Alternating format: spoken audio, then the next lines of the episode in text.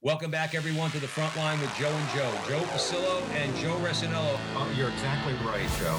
We work for the man upstairs as you do. You're setting me up quite well. You just gave me an alley oop. The greatest revolutionary act you can commit right now is to open your mouth and speak the truth. Whether you're an academic or you're a regular guy, we have to be fearless. And once more, dear brothers and sisters, let us go into the breach.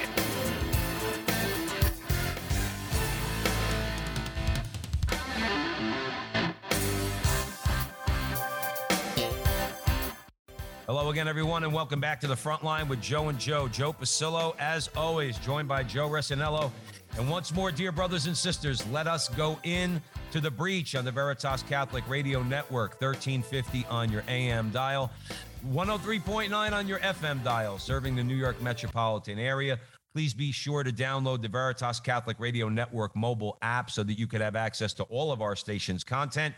And also, if you want to help Joe and I at thefrontlinetv.com, thefrontlinetv.com. We are on YouTube, we are on Facebook. We're trying to get away from that and direct people to our um, dedicated website so we stay away from all the censors out there um, because we'll, Joe and I are going to probably get kicked off soon anyway.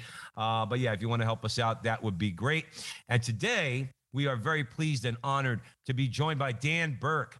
And we're going to be discussing his new book published by Sophia Press, The Devil in the Castle St. Teresa of Avila, Spiritual Warfare and the Progress of the Soul.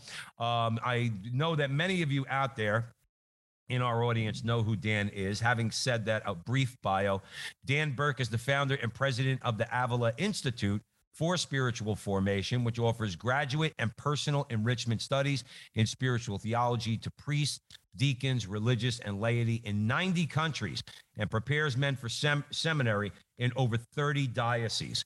Uh, Dan is the author and editor of more than 17 books on authentic Catholic spirituality and hosts the Divine Intimacy radio show with his wife, Stephanie, which is broadcast weekly on EWTN radio. In his deep commitment to the advancement of faithful Catholic spirituality. He is also the founder of Apostoli Viae, a worldwide private association of the faithful dedicated to living and advancing the authentic spiritual patrimony of the Roman Catholic Church. Most importantly, Dan is a blessed husband, father of four, grandfather of one, and grateful to be Catholic.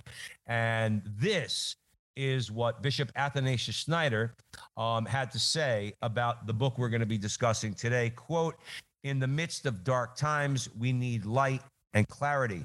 Dan Burke provides both through his illumination of the wisdom of St. Teresa of Avila regarding how we can and must fight the forces that seek to keep us from our high calling to union with God. Close quote. Dan Burke, welcome to the front line with Joe and Joe, brother. It's great to be with you guys. Joe, I have to say, you you deserve an award because you're the first one who's pronounced uh, Apostoli Viae properly the, without asking in the first time out. So good job. I, I am not gonna lie to you, Dan. When I first I, I was thinking about it, I said, I, I, think I know. I go to the Latin mass anyway, but okay. I was like, I, th- I think I know how to say that little AE at the, uh-huh. at the end. You, well, but, that your Latin mass guy is the is the secret, I think. Who right. was your Italian teacher at Seton Hall, Joe? Uh, what Seton Hall Prep or you? Yeah, uh, Seton Hall Prep. Anthony Lupica. There we go. I give him credit. I'm going to give him yeah, yeah, yeah, credit. Yeah. So we got a little bit of that there too. Uh, so with that, Dan, um, thank you again for being on the show. And you know, I'm going to hand it over to Joe Resinello.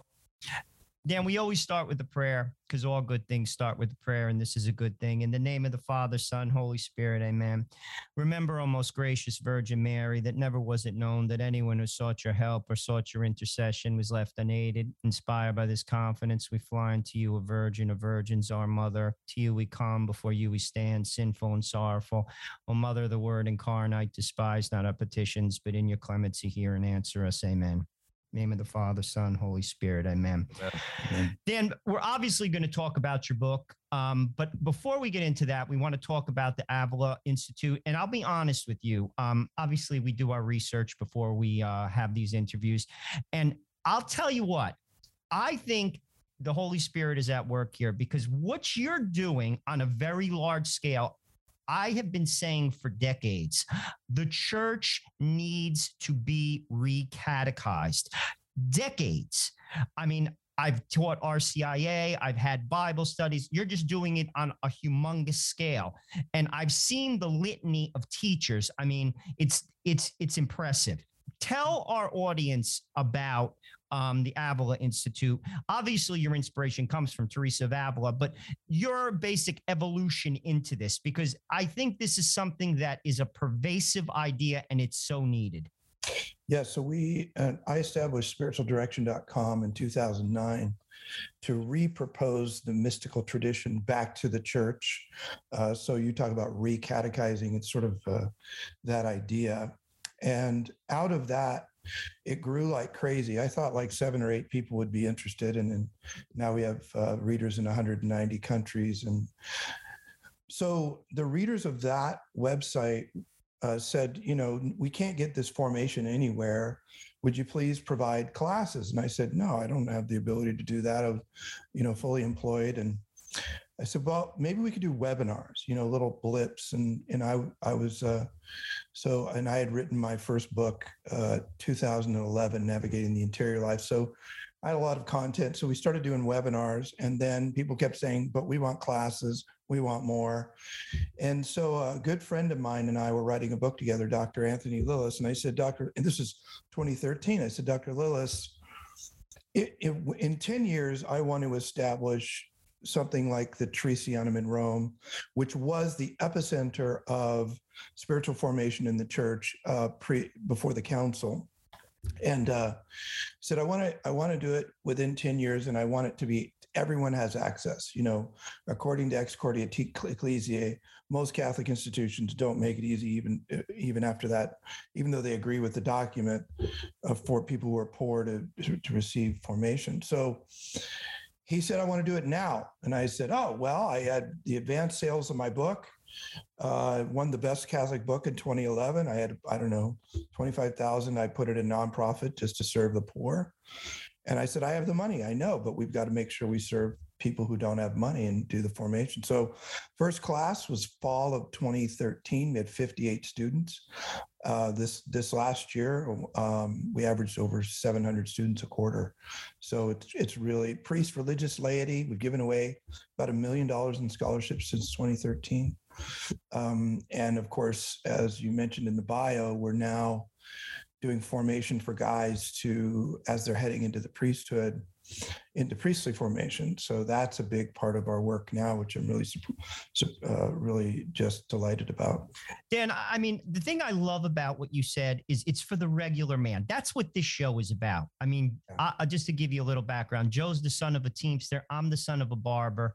Um, you know, most Catholics are normal, regular people. See, too much on social media, to be honest with you, it's like people don't read encyclicals you know the average person you know like they're right. they're and, and, frankly they're just some people are just they didn't go to college but they believe in god and and frankly they haven't been formed and i think sometimes we're not marketing to them christ was a, a carpenter and the mm-hmm. people that worked that that that joined him they weren't educated so i mean like we forget about these people. I mean i could go on and on. They're my people to be honest with you and i love what you just said because that is so needed. Years ago like my family members my uncles my aunts they didn't go to college but they knew the faith. Now forget it. You know what i mean? Like uh, like uh, just from what i i see. I mean it's such a needed thing. You know, like honestly, I mean, Joe, what do you think about it? No, no well, Dan, go ahead. You were about you were about to. come. Well, I mean, it, I'll say something to that because you we're on the same page. We do have a graduate program, and that's how we started. But we have something called School of Spiritual Formation. It's not even undergraduate level. It's the same quality you'd get at graduate level, but it's very inexpensive, and it's for the barber, the carpenter, you know, the plumber, or the attorney, or the, you know, whatever you are in the spectrum of of uh, of work and uh, intellect and you know interest, and of course you have genius IQs in the, with plumbers and and attorneys both, but the point is we wanted to create a kind of formation that was accessible to the to the mom with six kids or to the ceo um, and and without borders or boundaries. So that program is not accredited because accredit, accreditation costs a ton of money and wastes a ton of time. And then you get people who don't care about the gospel overseeing your institution and telling you what to do. And I say to hell with that. So the it keeps you from serving good people. So that's what we do. So I, I, really, you know, I'm the first one in my family to get a degree. So I, uh, my dad was a poor single mom and and came up uh, and did very well as a bricklayer and then an industrial contractor. So I have a real heart for just the average person who desperately wants to know God and whom God made for an eternal relationship with him. And and I think a lot of institutions of higher learning overlook the average person and really don't don't uh, don't create a they roll out a red carpet for people who've got a lot of money unfortunately. And uh, that misses uh, hundreds of thousands of other people who who really want to know and grow in the lord no, exactly right. Um, and you're listening to the front line with Joe and Joe on the Veritas Catholic Network. We're pleased and honored to be joined by Dan Burke, and we are discussing his new book, which is out by Sophia Press, "The Devil in the Castle: Saint Teresa of Avila, Spiritual Warfare and the Progress of the Soul." One, Joe, Dan, one thing I would tell you um, is that you know I think about it all the time. It's like, what are what are we doing? Like, uh, like, w- w- am I encouraging people to read Aquinas? Or to read those encyclicals?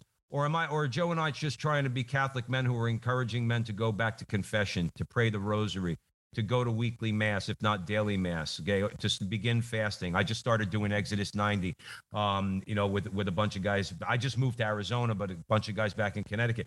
And then I keep having to remind myself, I'm not, it's for Joe and I to read articles, to read Dan Burke, to understand what this one's saying. And that was it. But for the purpose of helping to assisting in those who are forming everyday Catholics simply to get back to the basics. Yeah. Simply because I think if we could just get them back to the basics, okay, then people, like I said, will, will that's going to be more reflected in their lives. You know, living, let's say, living the Catholic faith rather than imbibing this this swamp of a culture that we live in. Please comment on that, Dean. Yeah, I mean, I agree with you. And in fact, if uh, my, all of my writing, this is the biggest book I've written. Most of my books are under twenty thousand pages, and they're written to reach anyone. I think eighth grade and above is what I usually target writing style. Mm-hmm. And the reason for that is just what you're saying is is uh, my desire is to in, ignite the flame, you know, of God in the souls of, of people who are ready for it and who want it. But you can't do that. You know, I just we're on the same page. I mean, we're, uh, I I write and work and and seek to reach out to people who are the, the majority, hopefully, of Catholics who want to know the Lord, not uh, not at the academic level. So even the Devil in the Castle, though it's my biggest book and my most in-depth book, is is is super practical. You know, at the ever, end of every chapter, I summarize the whole chapter into the key strategies of the enemy, and then outline uh, how you can fight that uh, and encouragement and then questions for examination.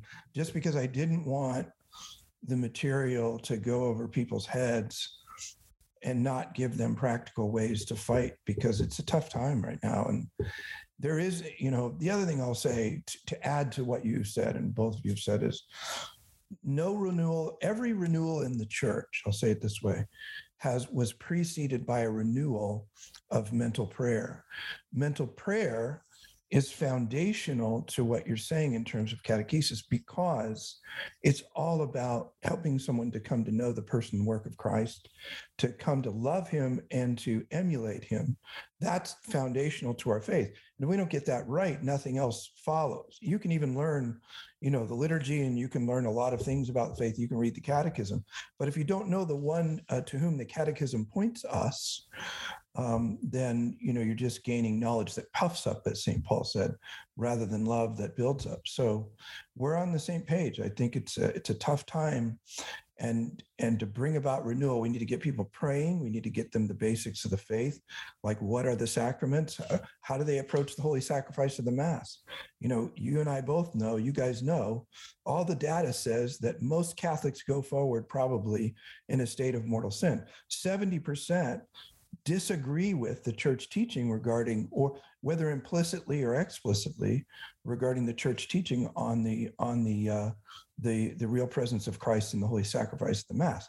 That means they're going forward uh, as functional heretics. And so they're eating and drinking damnation. And we as laity and priests and religious and bishops we work with all the spectrum need to get back to helping people understand how to eat and drink salvation, not damnation, how to go to confession and actually have a valid confession. You guys both know that it's possible to go to confession and have no benefit from it if you don't have a firm purpose of amendment. You know, if you don't understand what sufficient uh, matter for absolution is, I would say to most people out there, if you're listening, that you don't understand confession and you you need to dig in. It not it's not complex, but these basic things are what will bring renewal in the church, will bring holy men uh, to the priesthood and holy women to a religious life, and and see a, a, a different place hopefully for our kids. You know the three of us are going to die. I don't see i don't think we're going to die seeing the renewal. I i'm hopeful of otherwise but just practically speaking it's so dark right now and we really have the hierarchy in many places is against us. But i but i think our there's a chance for our kids and my grandchildren to see something better than what we've lived through I, I, would agree. And I'll tell you, you touched on something. You say renew, not reform. Yeah. The church renews. There's nothing to reform because it's perfect.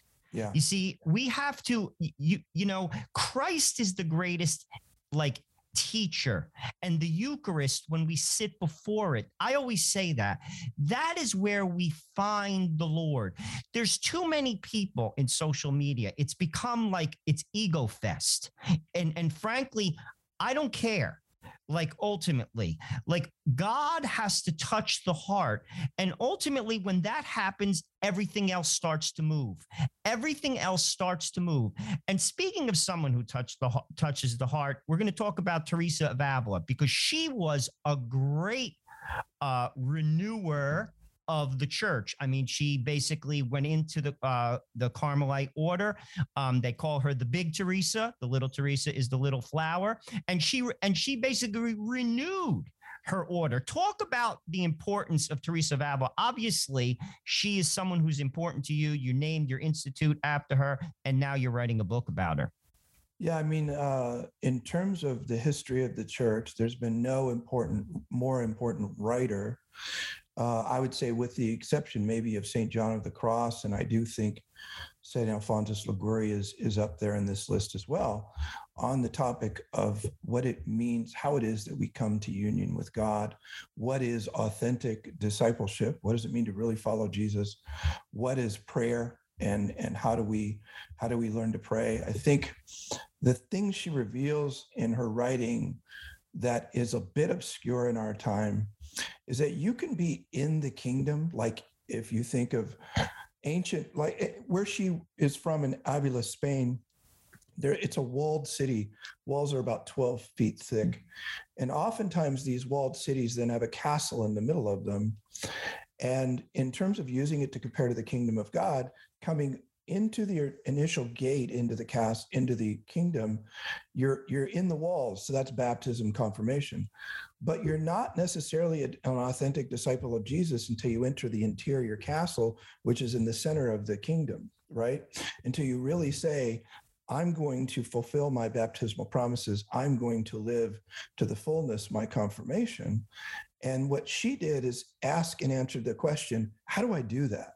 How do I get from I'm in the kingdom, I'm a good, let's say I'm a good person, I'm a traditionalist. I go to the Latin Mass, or I'm a Novus Ordo person, and I and I really uh, seek to follow the teachings of the church. Whatever it is, I do all of these good things, but there are a lot of good people wandering around in the outer court, and that is a very precarious spiritual place. And her whole mission was to say, "Hey, Jesus is in there, and you, there are certain things you need to do." and ways that you need to approach your relationship with him that will deepen your yes and your salvation it will give you what you need to draw near to God and then to lead others in the same way. But those things are very obscure in our time. They're not talked about ever.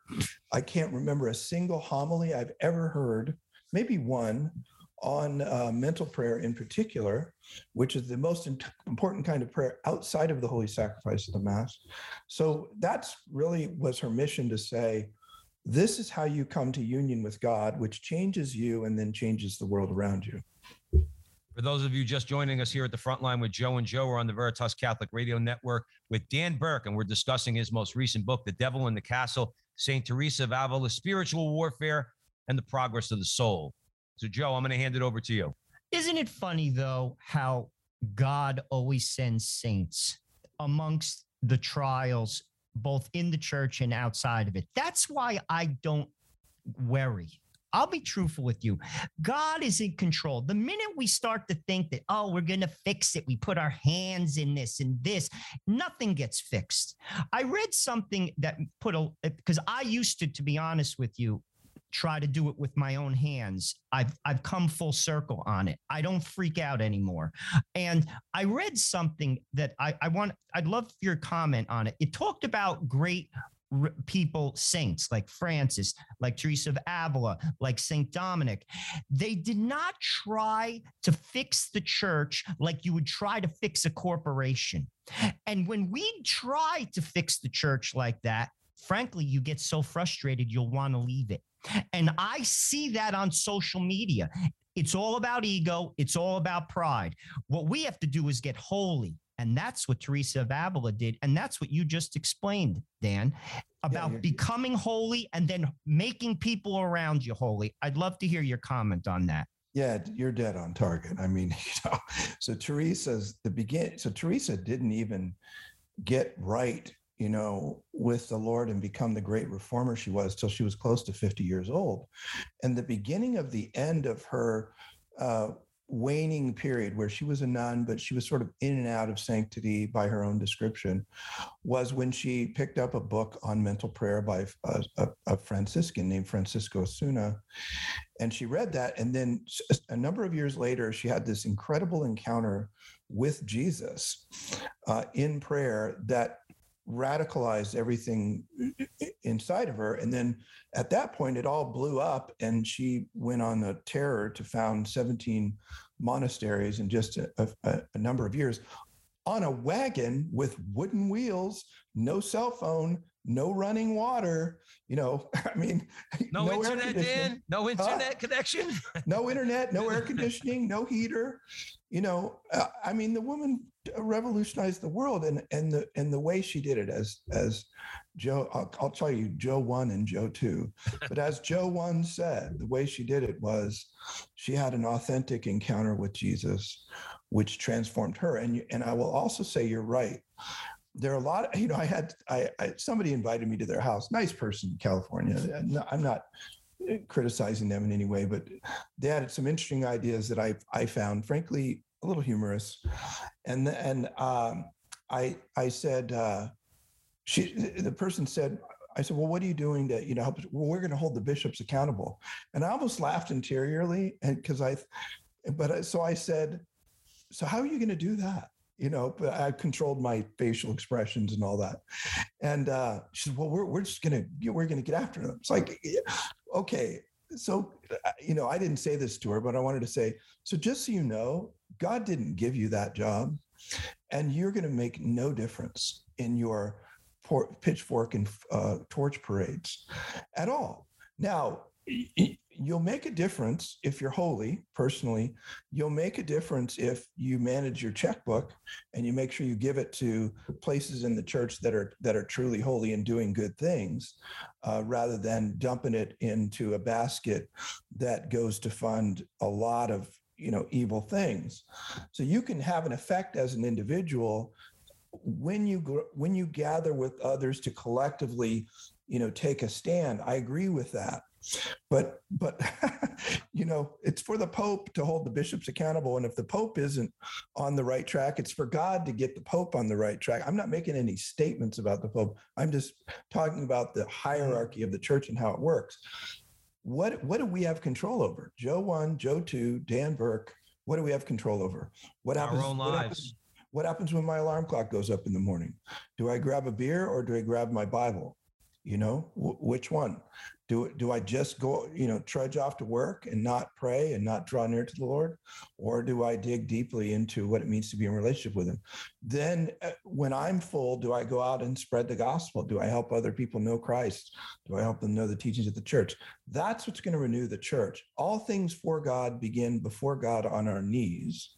When we get that right, then when we stand up we stand up in the power of god and we move forward in the power of god and and we we light up the world. But the rest of that other stuff i'm cool with you know i used to be the president of ewtn news. I get you know we broke the first vigano letter and i'm glad we did. I'm that's all good and fine but day to day for us the laity our job is to be very holy to be changed by him like teresa was. And when joe 1 and joe 2 are all that they should be, you're going to change the world. It's just going to happen. It's not possible for you to have an authentic encounter with Jesus and not change the world around you. Otherwise, and if it's not happening, then you got to ask the question: What's where's where's my relationship with Him? I, I, I, I- I can't agree with you more, Dan. Uh, Dan Burke joining us here at the front line with Joe and Joe on the Veritas Catholic Network. I'll tell you just a quick personal story. Um, I was in that camp. In other words, when I strayed from the church, in those, I never left the church. Just wasn't practicing. Just I, I, I was of, I was in the world and of the world. Okay, put it like that. Um, I came back to the church, and you know how when that happens, you you, you get overzealous, right? And all of a sudden, you want to, you think you're going to change the world as you just described, and you can as, as again Dan Burke just described. In other words, through personal holiness, and then that and then that radiating out to the larger society is the way I would take that. But I was in that camp. I, am not going to lie to you. Yeah, get the bishops. The bishops didn't do this. The bishop look. The, the the law and the Lord are going to take care of Theodore McCarrick. Okay, uh, the lo- uh, Cardinal Marx and whoever you want to point the finger at. Okay, or you know any of them. Uh, they- they have to stand before the Lord. If they were not Yeah. good shepherds, that's for Jesus. Yeah. Now, do I have to open my mouth when when something is said that's outrageous? Okay. Yeah. Yes, of course we have mm-hmm. to speak out. Okay. But as Joe and I, Dan Burke, say on the show all the time, if you're not prepared to clean up your own house, you're not changing anything. We have That's- about a we have about a minute before the break. I'd love a comment on that, Dan. Well, dead on target. If you, I, I mean, I can just say it over and over again. If you're not prepared to clean up your own house, you're not doing anything. And if you're in habitual mortal sin, you're not in daily mental prayer, you're not living as an authentic disciple of Jesus. What you need to do is shut your trap, get to confession, get a, a deeper understand. Sorry, I'm speaking New York. No, I understand No, that we love it. completely. You know, Dan, right. Dan, I don't, Dan, I don't know if anybody told you we wouldn't have it any other way. okay, good. You know, but that's really what needs to happen. Be, you know, go get yourself right with the Lord. Get holy. And when people start saying, "Hey, you know, I want to know what you know because you're li- you have a lot more peace than me," then open your mouth.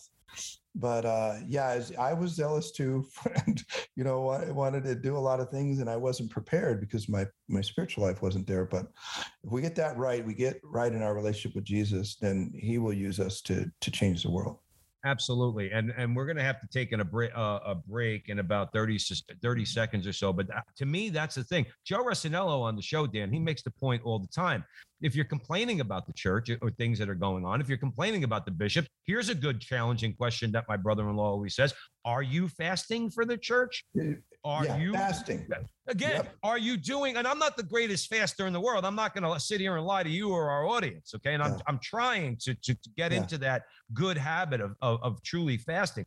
But when I do do get it right, I, I'm I'm offering it up for the for the bishops. That's for, right. For the hierarchy. For their salvation. Yeah. because you could sit here and you could get you could get on the social media all you want and say, you know, these guys are going to burn in hell. Okay, maybe they are, maybe they're not. I don't know who made you God um, to say that, but that would be the question that I would ask anybody.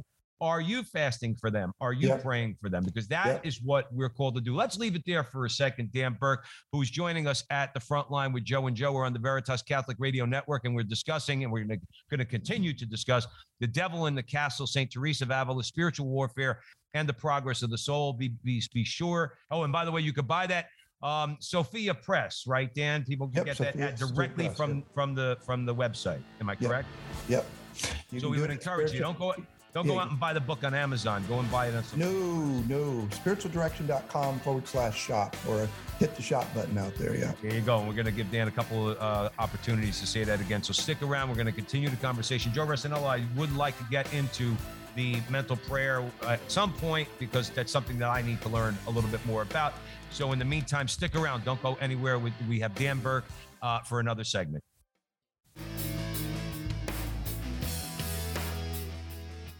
Listen to all five of our original Veritas shows. Every Wednesday at noon, you can catch Let Me Be Frank, where Bishop Frank Caggiano talks about spirituality, church news, and fun stories from his Brooklyn childhood and his life. You can hear The Frontline with Joe and Joe every Tuesday and Thursday at noon.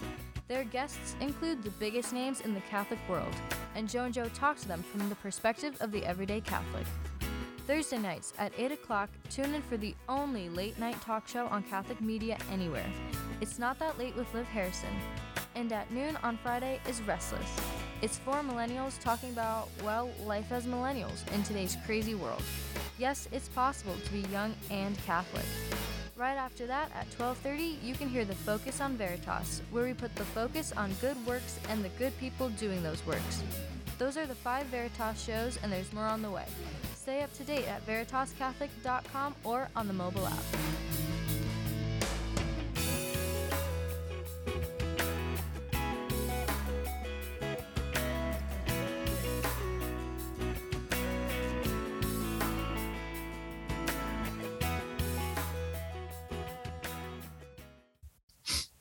Welcome back, everyone, to the front line with Joe and Joe, Joe Pasillo and Joe Resinello. We're way in the breach with Dan Burke on the Veritas Catholic Radio Network, and we're discussing his new book, available by Sophia Press, published by Sophia Press, The Devil in the Castle, St. Teresa of Avila, Spiritual Warfare and the Progress of the Soul. Joe Resinello, I'm going to hand it over to you. Dan, this is one of the many things that caught my eye about this book that I believe is definitely a must read.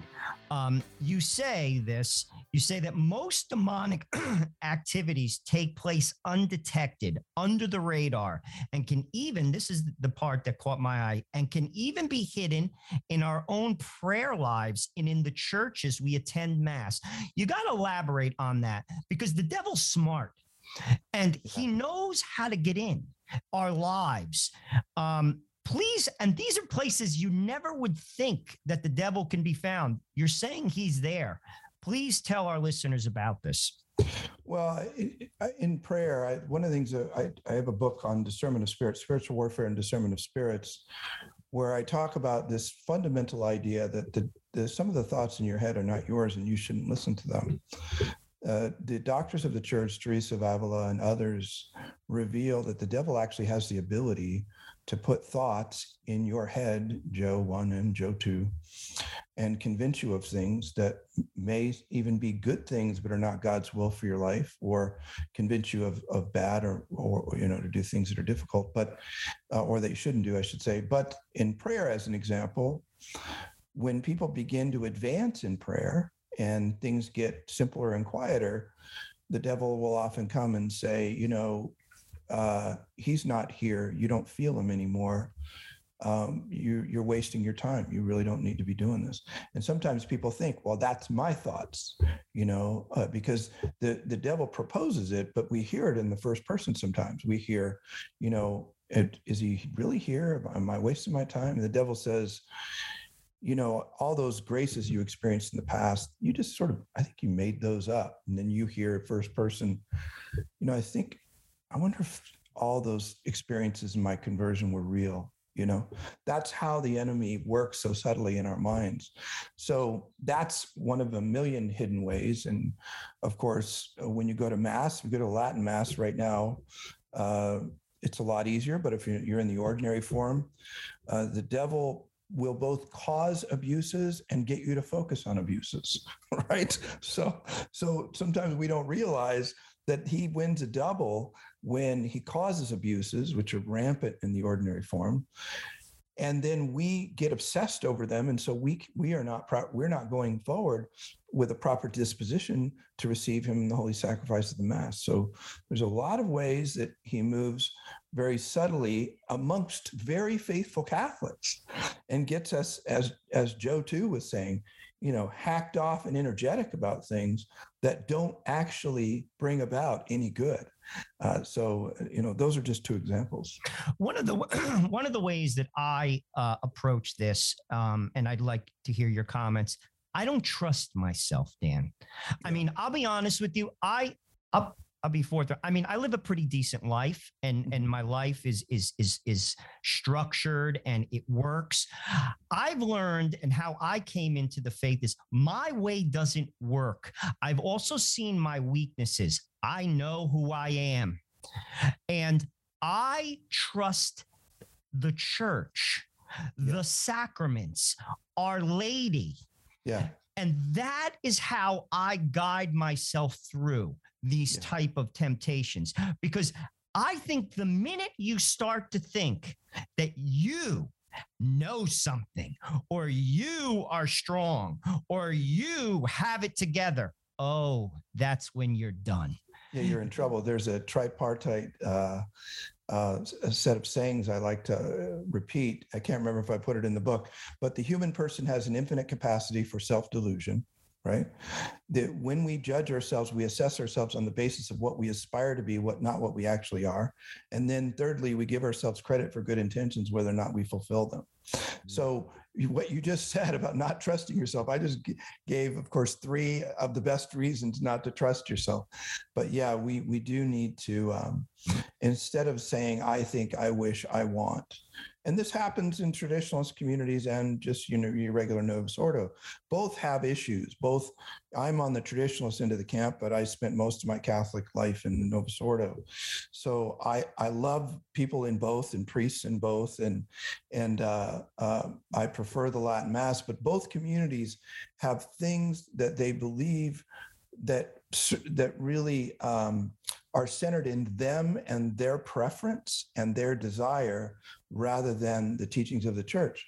As an example, uh, most ordinary form Catholics are really uh, eh, too much oriented to what they prefer in worship, which it, God could care less what you want in worship. Worship is about Him, not about you. In the traditionalist communities, they're they're very good at devotional uh, life spiritually, really terrible at mental prayer. But all the best teaching on mental prayer came before the Second Vatican Council. So there we have weaknesses in all of them. But as you note, we need to ask ourselves: Am is the Catholic is the Catholic is the Catholicism that I'm living and that I believe in of my making, Novus Ordo, TLM, or or is it God or is it God's? Because and if it's mine, you know, in the Old Testament, you had two priests who offered something called strange fire before the Lord, and he killed them. And I, I think it's to send an eternal message that you don't get to decide how to worship me. You you worship the way I ask you to worship because I gave my son for you. I gave everything to redeem you. I brought you into existence. And I ask and I and I and I think he can demand and I don't see that as a mean God that when you come you come as I ask you to come. You come with reverence. You come with a prepared heart. You come with a bent knee. You come with humility, not with demands and not with what you want, what you like, what you prefer. So Dan, talk I'm- about a counter could talk about a countercultural idea there, Dan Burke. You know, that goes over like a lead balloon in American society. Bend the knee, reverence, respect. You know, th- th- these are these are these are things that unfortunately many Catholics don't want to hear. You know, I, I want to um, comment on what he said because it really struck a chord with me. It's a it's obedience. It's obedience. Our Lady was obedient. And what God asked of her made no sense. You will have a child and you will not know man. That makes no sense. And she trusted. She was obedient. We don't have that today. And I'll tell you a story, and it made a deep impact on me, and I always remember it. I was in a retreat with the missionaries of charity. A very good priest was giving the retreat. I don't remember what he said. To right now. I couldn't tell you one thing that that priest said. While I was there, though, I thought it was good. What I remember of that retreat was at a coffee break, they invited a man who was very simple. I would almost say he was mentally handicapped. And someone was talking to him, and he was looking at that person saying, Yes, yes, I, yes, I remember how he paid attention, how he agreed with everything, how he absolutely accepted it like a child. That's how we have to accept the Lord. And we don't. We simply don't. As Catholics across the board, every spectrum. And that is how we change the world. And that is how we keep the devil away. Um, you're joining us at the front line with Joe and Joe, Dan Burke. Dan, if you want to comment on that, also, I just want to follow up um, because all this that we're talking about, obviously, you, we not that we're complaining, but we're pointing out some things that we could all do better. But then that leads to progress. So let's talk about progress. Let's talk about some some practical things. Um, you uh, you take the reader through seven levels of spiritual progress, explaining what God is accomplishing within our souls at each stage. So d- describe that for our audience. What, is, what, what does that all come down to? And we're doing, you're doing a good job of, of introing it in a sense, because you're talking about humility and obedience. Uh, what, what Teresa Avila reveals is she gives this illustration of we're we're to enter this castle to be authentic disciples of Jesus. We enter this castle, and there are seven mansions, but there's a lot of other little rooms in each mansion that we travel to to the center, which is essentially our salvation and Jesus and being closer to God. And so she describes at each phase what the specific temptations will be and specific ways we can fight because the devil acts differently for someone who's at the beginning. So, someone who's at the beginning, as an example, the first mansion, when somebody says, you know what, I'm tired of being in the outer courts. I know I'm in the kingdom, but I don't think I'm going to make it to heaven. Because most people who stay on the outer courts don't make it to heaven. And Jesus said that in Matthew 7 22 or 7 or 7 14. Uh, the narrow way is few and the and the wide way to destruction is many. And he's talking to Jews who've all been circumcised, and these are all his disciples. So he's these are people in the kingdom, so to speak. So she's saying, if you really want to make it, you got to enter the castle. And the entryway to the castle, as an example, is daily mental prayer and the examen, meaning or or or exam or uh, reflection. So she says, and she presumes your sacramental life is is in place. So you know we've talked a little bit about that. So what that means is every day you make a, a, purposeful decision at a purposeful place and time to meet Jesus and spend time with him in prayer in the gospels however wherever you are in your your stage of prayer. And every day you at some point in the day are spending time asking where am i in relationship to god? How am i making progress with god? Where am i sinning? You know you're it's it, the best way we've do, done this in tradition is is examination of conscience. She says if you do those things you're going to enter into authentic discipleship. You're going to get clarity about who you are. You're going to learn what your sins are. You're going to care about things you never cared about before. You're going to learn which where God is and how to grow closer to God. But she says at the same time, the demons in the outer court are going to go nuts and they're going to try to propose to you all the things that you love or attach to in the world in terms of the world the flesh and the devil because they know this everyone who goes in the castle, as long as they stay in, they always get holier and they always bring other people with them. So they the the hardest place, the, the, the hardest part of entering into authentic discipleship is uh, is is difficult both because we are not strong uh, in in terms of our will in terms of setting aside specific time every day in terms of specifically in a disciplined way drawing to the lord. So we're kind of weak and the demons are very strong and they're strong in us in the sense that the power of the, of an of a demon over Joe one, Joe two, and Dan is is measure is determined based on how much we're attached to the world, uh, the flesh, and the devil, to sin, how much sin we have, or how much attachments we have. So as we enter into the castle, he's worried because he knows the second you begin mental prayer, meaning the second you begin to spend time with Jesus in prayer, you, some of those handles they have on you are going to start peeling away. They're going to start to get weaker, that sort of thing.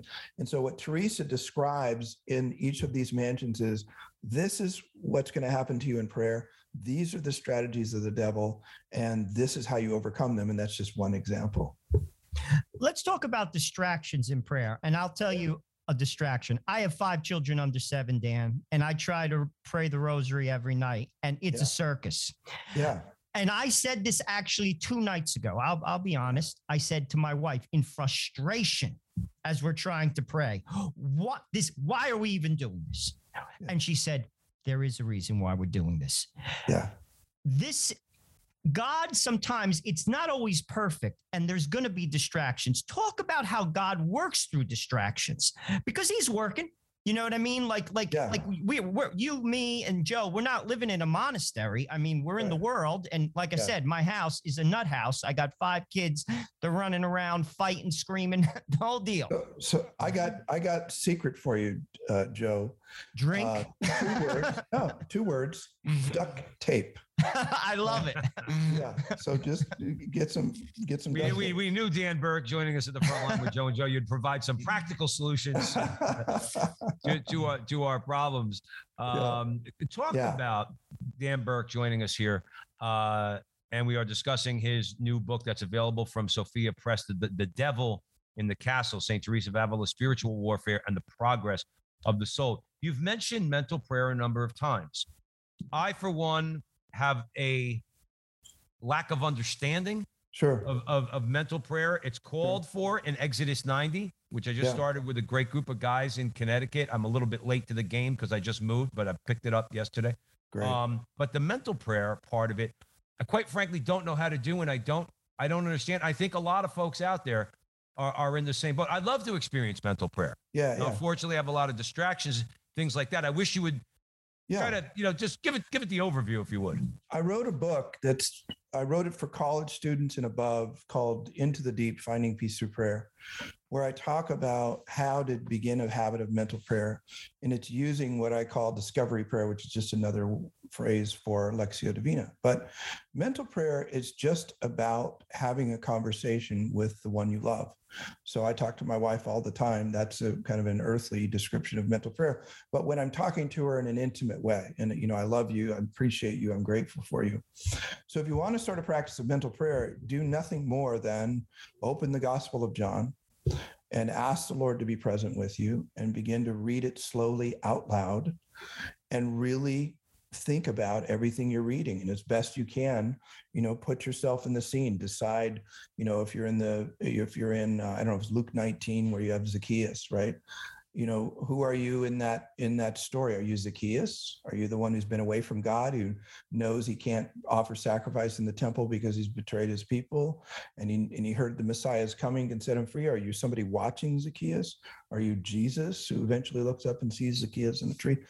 Get yourself into the scene of the of the scriptures. Talk to god about it but slow reading uh, out loud every word dedicated for a specific period 10 minutes is a good way to good good time to start. And you will begin to experience god in in ways that you've never done before.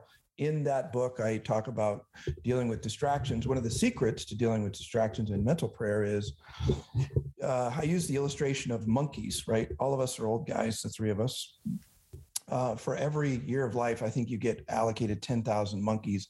They start to die off when you get, uh, you know, in your 60s and 70s. But uh, in, in our age group, we have a lot of monkeys. And the secret to not having them wake up and mess with us in prayer is getting up early when they're groggy. Groggy monkeys rarely cause a ruckus, right? So get up, don't look at, don't look at your cell phone, do not look at any, any i things or e things and sit down for 10 minutes, uh, greet the Lord, ask Him to show you Himself, reveal Himself, begin to read scripture out loud slowly. When He meets you, when He touches you, conviction, sadness, sorrow, elation, joy, whatever you feel, or even something you can't describe, you allow that to wash over you. You stop because the Lord is doing a work, He's cleansing you.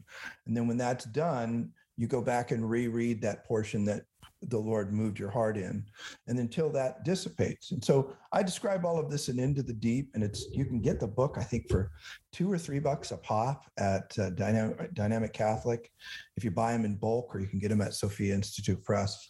But um, that's a great way, a great uh, that's a simple discussion about how you do mental prayer and but always remember this you're married joe two Yes, Yes. both of us. Yes. So the highest the, the most common analogy used by the spiritual doctors of the church to describe what mental prayer is about is the marital union. So when you're at the deepest kind of holy intimacy with your spouse things you wouldn't do there you wouldn't do in mental prayer. You're not this isn't gimme prayer. This isn't fix this give me that you know whatever. This isn't lists of things to do. This is just time. Just like think of jesus being alive uh, it, it, i mean physically with us incarnate like he was in the in the first century you're you're get, you're going to sit with him like he like mary did in bethany or just you know out in the wilderness. He's sitting on the rock and praying. You sit up you come up next to him and you say lord I, I, i'd like to talk to you. And you you you think of it in that way not in i mean it's, so hard to get past all the junk and the ways we think about prayer but th- hopefully that's helpful No, no, it's it's extremely helpful. And I think the Extremely helpful. morning, I think you hit it right on the head. I read my Magnificat in the morning, and even before I have my coffee, it is powerful. As opposed to as the day moves on, you're all over the place. Dan, I admire Joe. I admire Joe Rossinello because you mentioned the I things and the E things that we kind of wake up with. Joe, and I say this again in an admiring way, does not own one of the I things or E things. I Oh, think wow. it's fat. I think it's fat. So he's not even tempted to reach for it or to say, you know what? Rather than keeping the Bible on my nightstand, I'm going to keep my phone. I'll just pick that up and read. No, no, no. Leave the EI thing over there and pick up the actual pen. Let's start reading books again. But uh, that, that's funny. No, but that was very, very helpful because um, I think, you know, a- a lot of times people have a misunderstanding when you say mental prayer. Well, then should I just be silent and everything else? So um, thank you for that. And one more time to let our audience know, Dan, what's the name of that book? into the deep finding peace through prayer Awesome. Joe Rossinello, where we headed? There's so much to talk about with this book, uh, The Devil in the Castle, and- and you guys definitely have to go out and get it. We could talk about contemplative uh, prayer, but I wanted to touch on this because I thought this was, again, a very unique aspect of this book because it it, it breaks a lot of like um, stereotypes. You you say this. Why is it dangerous to assume your decisions are correct if you feel at peace? Now, Oh, I've yeah. always was told that like when you discern something, if you feel at peace, you you're there. How is that? Because I, I mean, I think that's very unique, and I'm very interested in, in that that Yeah, conversation. slap the person who told you that. It's the most it's the most common advice given in the church and the worst advice most commonly given in the church. Um, the fact is that the enemy can give you peace. The enemy can give you a false peace when you're going from mortal sin to mortal sin in particular. The kind of peace he gives you is a, a he'll justify in your soul the longing for that thing that is an attachment, even if it's not like you know. I used to have an, a Jeep that was an attachment, you know but justifying you focusing on that thing and he gives you this sort of false false peace later on in the interior life he can give you false consolation which we feel as peace to try to get you to do something good that is not god's will.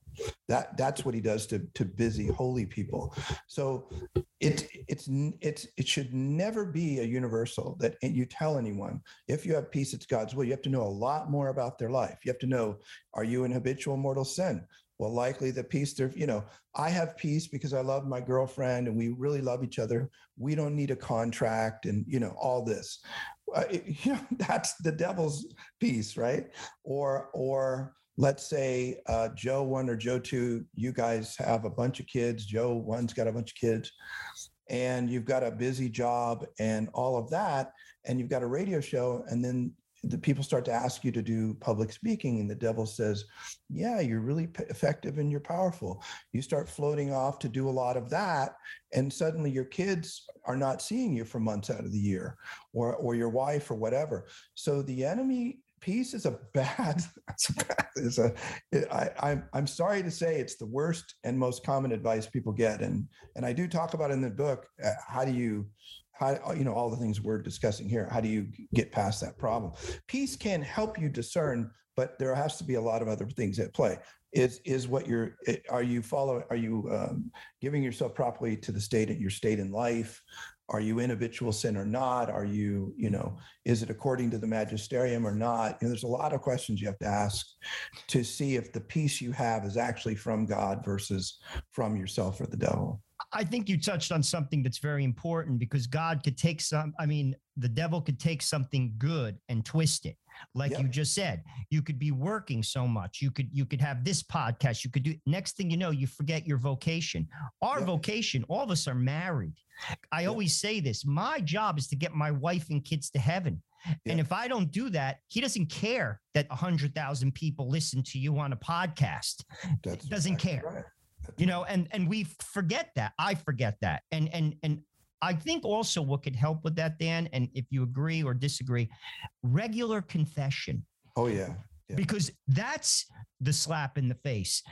That is the i got to get in check here. And that opens our eyes. It takes the scales off our eyes. How easy scales can come on our eyes and we miss the important things Yeah, and you talk about the basics, and and I don't know anyone who's making spiritual progress who goes to uh, confession any less than once a month. I just don't.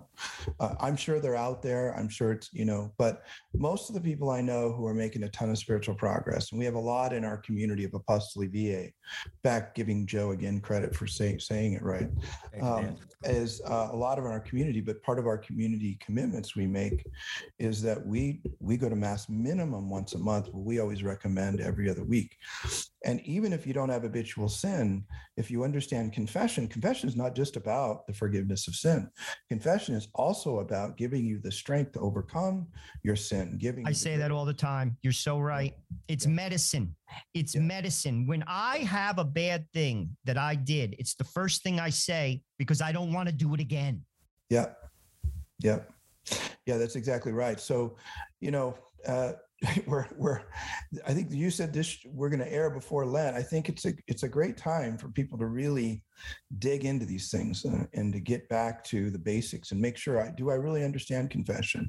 Do I really understand what sin is? Do I know what intrinsic evil is? You know, Well, see, do I that's, I have a think- prayer life? that that's that's what I think where we have to we have to be a little bit more shrewd as Catholics, okay? Where we let let's say Hollywood caricature our our beautiful sacrament of confession, you know, like Right. the way Hollywood would portray it, let's say, um, rather than as you just described, and reminding people that there's grace there that our Lord wants to give to you. It's not just a litany of your sins, okay? Yep. um, it, it- there is a grace there to go and talk to Jesus. You're you're talking to the priest who's in persona Christi, right? But you're talking to Jesus. You're offering him your sins. And stop. I think it's important on one level, Dan, for for men like us to remind people of that. To remind Catholics of that. Don't listen to the nonsense Hollywood says about our faith. Roll up your sleeves and get into the faith a little bit. Yep. Amen to that. I'm good. Um, You're exactly right. So we have about uh, probably have about two and a half minutes left. Dan, I had one more question. We Sure. probably had about ten more questions. We could spend hours with you, Dan Burke, joining us at the front line with Joe and Joe. Um, I'd like to, and this one's a little uh, more personal because I experienced in this experienced this. How and why does God use dryness in prayer to advance the progress of our souls? How does that work? We have about about two minutes, Dan. two reasons. One is it's it's like a um, dashboard light in your car. It could point you to the fact that you're getting slack in your spiritual disciplines. Uh, you're not keeping your spiritual commitments. You're you know you're you're being slothful. So when you have aridity, it's God saying, "Hey, Joe." Uh, you're not taking care of business. That's one way. The other way is there's there is a kind of contemplative dryness, which is a a way that God uses to take us into deeper prayer after someone's been practicing mental prayer for a number of years. And assuming they're making progress in all other areas, uh, the Lord will take us out of prayer that we're in control of into prayer that He's in control of, which is what we call contemplative prayer. So, aridity is truly a gift no matter which way you look at it though an aridity for the audience is just simply the the the absence of the uh, se- sensible presence of god uh, the perceived absence of the presence of god. He's not really absent but he, it's like the mom who has a little baby who's giving milk uh, you know breastfeeding the baby and then she puts the baby down and, and the baby can't see mama and can't strain its neck and it's crying. Mom's still there but she knows the little one needs to get stronger. So similarly uh, aridity helps us in many ways to indicate patterns of sin and dissipation and also progress in prayer that we need to yield to Thank you for that, Dan Burke. Dan, 30 seconds. Final thoughts. Please tell our audience where they could buy your book. Oh, spiritualdirection.com. Uh, the other one is if you want free courses on a lot of this stuff, apostoliviae.org, uh, A P O S T O L I V I A E.org. Uh, you can join without becoming a formal member of the community. We provide free formation and courses and support uh, with thousands of people like these guys uh, who are running this show all around the world, drawing together uh, to support one another in these difficult times. Awesome. Dan Burke, thanks for joining us here. And we want to thank you all out there for listening to us on the Veritas Catholic Network, 1350 on your AM dial, 103.9 on your FM dial, spreading the truth of the Catholic faith to the New York metropolitan area. Please be sure to download the Veritas Catholic Radio Network mobile app so that you could have access to all of our station's content. And Joe and I ask um, in another area, please uh, support us at thefrontlinetv.com, thefrontlinetv.com. You can listen to all of our social media content on there and a whole bunch of other great content, Catholic content. So we'd appreciate that. And please, as always, keep us all in your prayers. We appreciate that. And remember, until the next time, that our conversation is your conversation and that conversation is going on everywhere. We'll talk to you soon.